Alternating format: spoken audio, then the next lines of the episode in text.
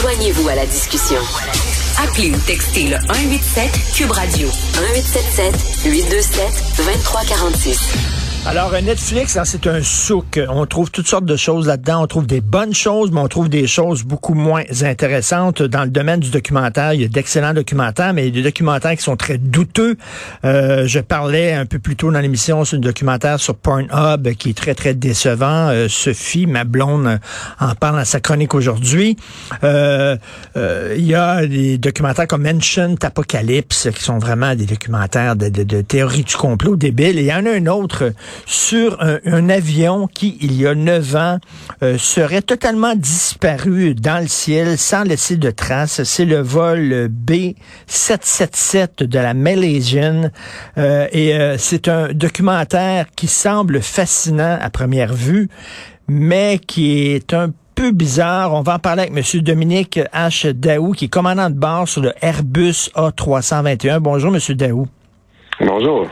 Vous connaissez bien euh, les avions. Euh, vous êtes intéressé euh, par cette histoire-là. Bon, pour ceux qui n'ont pas vu le documentaire et pour ceux qui ne connaissent pas cette histoire-là, qu'est-ce qui s'est passé avec le vol B777 de la Malaisienne? Oui, ben en fait, je vous, corrige, le B777, c'était le type d'avion, mais on parle vraiment du vol MH370, ah, qui était malaisien. Oui, c'est ça. Donc, c'est ça, c'est en 2014, là, si je me souvien bien, il y a un, 777 qui est un, qui est un gros porteur euh, qui a complètement disparu. Il faisait un vol en Asie, puis euh, il a décollé, bon, comme, comme tous les vols, il a décollé, il a, il a, embarqué sur sa route vers le nord, puis au moment où il transitionnait d'un centre de contrôle à l'autre, il a disparu des écrans radars. Puis là, ben, c'est ça. Presque dix ans plus tard, on ne sait pas plus que ce qui est arrivé à ce On n'a aucune idée de ce qui est arrivé. Euh, peut-être qu'il a sombré littéralement dans les flots, là. Oui, ben c'est ça. C'est ce que le, documentaire de Netflix. Euh, bon, moi j'ai vu ça, euh, j'ai vu la bande annonce, puis j'ai dit ah ben finalement on va peut-être avoir euh, des détails sur le processus d'enquête, puis où que ça, où que ça le, dans le fond, il était où les cul-de-sac dans l'enquête, pourquoi qu'on n'a pas été capable d'avoir de réponse là-dessus. Mais... C'est un documentaire en trois épisodes, hein, c'est trois épisodes d'une heure euh, sur ce vol-là. C'est quoi le titre du documentaire déjà? Euh, c'est MH370, euh, The Plane That Disappeared, je pense, l'avion qui a disparu. C'est ça. Donc, euh, vous avez regardé ça parce que vous êtes un passionné d'aviation, bien sûr. c'est un mystère pour les gens qui sont passionnés d'aviation, cette histoire-là. Ça fait neuf ans qu'on en parle.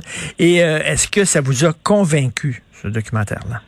Mais non, pas du tout, pas du tout. Puis vous savez, pour nous, là, pour, pour nous, les pilotes qui, qui, qui travaillons là-dedans, euh, les, les, les, enquêtes ou les, les, les rapports d'accident, les rapports d'incidents, on s'en sert beaucoup là, pour euh, pour, euh, pour se garder à jour, puis savoir qu'est-ce que qu'est-ce que eux auraient peut-être fait que nous on devrait pas faire. Puis c'est un, un, outil pour pour s'améliorer. donc on a chacun une, petite responsabilité là, de se garder à jour dans dans tout ça. Euh, je, je, savais très bien que je me j'apprendrais pas nécessairement de, de, gros de gros détails, de, de grosses coupes avec un documentaire de Netflix.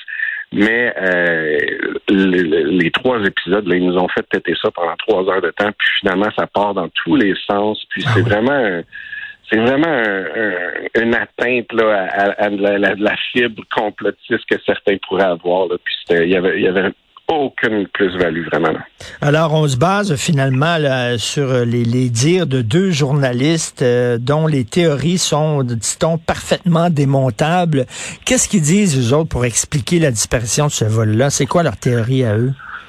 Ah ben là, c'est ça, il y en a plusieurs. Hein. Donc euh, au début, ça commence avec euh, bon suicide du pilote, que ça serait vraiment un acte volontaire du commandant.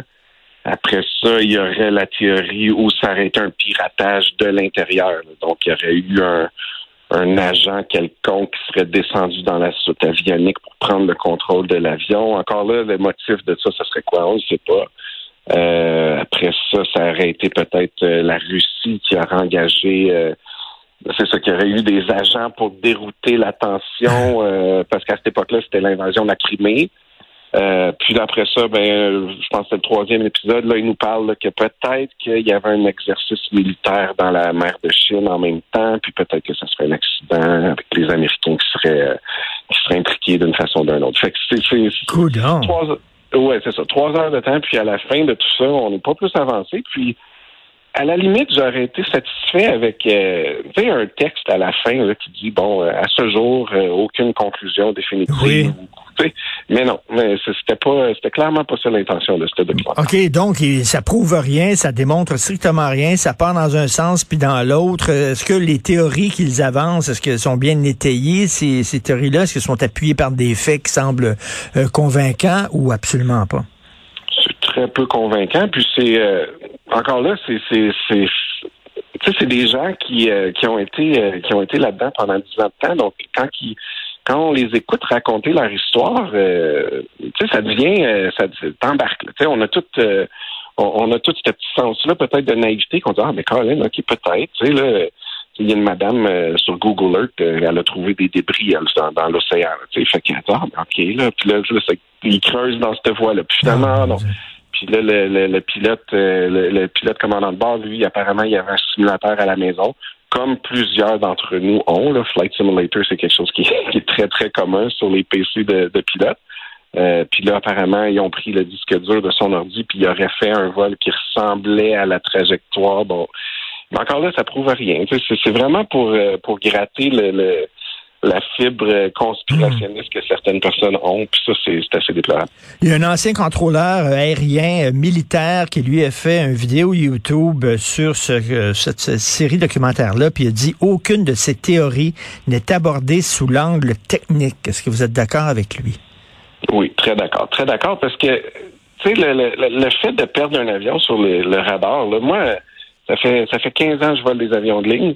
Euh, puis moi, je ne saurais pas comment faire disparaître mon avion. Là. on ah, n'est pas entraîné pour. on a, un, on a un transpondeur, là, puis il y, a une, y, idée fausse là, qui circule beaucoup que si on éteint le transpondeur, on disparaît de l'écran radar du, du contrôleur.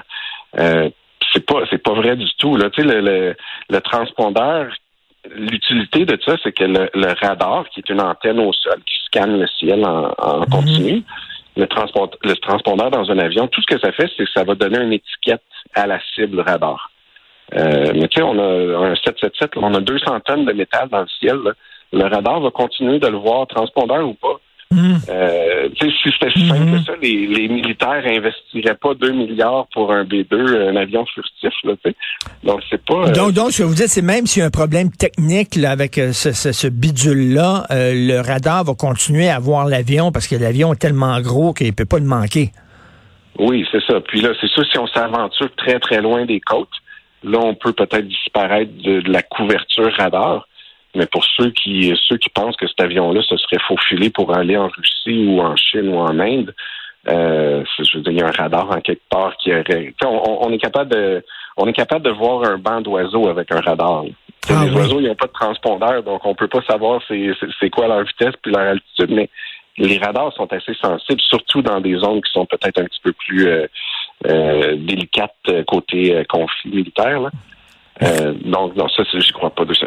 Écoutez, euh, là, je vous, euh, je vous sors un peu de, votre zone d'expertise, là, qui est les avions, puis on va parler de médias. là, on sait qu'il y a beaucoup de gens qui se désabonnent de Netflix, mais c'est peut-être ça aussi. Là, à un moment donné, c'est parce qu'on a confiance à Netflix, mais s'ils commencent à, à, diffuser toutes sortes de documentaires sensationnalistes qui finalement ne disent strictement rien, puis que, qui, qui semblent appuyer les théories du complot farfelues, à un moment donné, les gens vont dire, ben vous, vous êtes déçus d'avoir passé trois heures de votre temps à regarder ça. Oui, oui, puis tant mieux si, euh, si Netflix remarque un certain euh, mécontentement, parce que on peut pas, euh, en tout cas ça c'est mon opinion à moi, mais on peut pas mettre l'étiquette documentaire sur n'importe quoi non Ben oui. Il y, a une, il y a une rigueur journalistique là, qui, qui doit être respectée selon moi. Puis surtout quand on parle de là, il y a des il y a des vies qui ont été bon, potentiellement perdues, qui ont été perdues, mais euh, là, dans l'entrevue euh, ou dans, le documentaire, dans les, les, trois épisodes, on voit beaucoup d'entrevues avec les membres de la famille. Euh, ces membres de la famille-là, on peut on peut comprendre qu'eux ont besoin de réponses, puis eux sont, sont dévastés, mais c'est pas une opinion euh, très, très objective non plus. Là, sais. Et ça a l'air qu'il y a des erreurs factuelles, d'ailleurs, qui ont été repérées par certains internautes. On dit que l'île de la Réunion se, se, situe au nord de Madagascar dans le documentaire. Or, il y a des internautes qui ont souligné le fait, ben, c'est pas au nord du tout, c'est à 600 kilomètres à l'est de Madagascar. Donc, je veux dire, c'est pas sérieux, là. Oui, ben voyez-vous, moi je l'avais pas accroché cette erreur-là. Euh, mais c'est ça, tu sais, les, Réunions, Maldives, euh, pas les Maldives, mais plutôt les Seychelles, Euh, bon, c'est toute euh, c'est, toute la même région. Là. Puis apparemment, bon, ce qu'ils disent dans le documentaire, c'est que les courants euh, dans l'océan auraient fait que les débris seraient tous allés plus ou moins à la même place.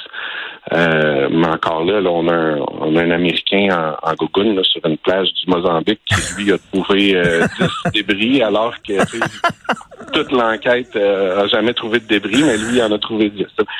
C'est que c'est ça, c'est ça, ça tient pas trop la route. Ah non, c'est vraiment, c'est vraiment très décevant. On préfère des, des, des séries de science-fiction comme Lost, là, où euh, à un moment donné, un avion disparaît, puis on retrouve l'avion, puis les gens tous vieillis de 25 ans. Là. Au moins, au moins c'est de la science-fiction, puis c'est clair, puis c'est drôle. Il se ramasse sur une île avec John F. Kennedy, Elvis, puis bon, tout ça.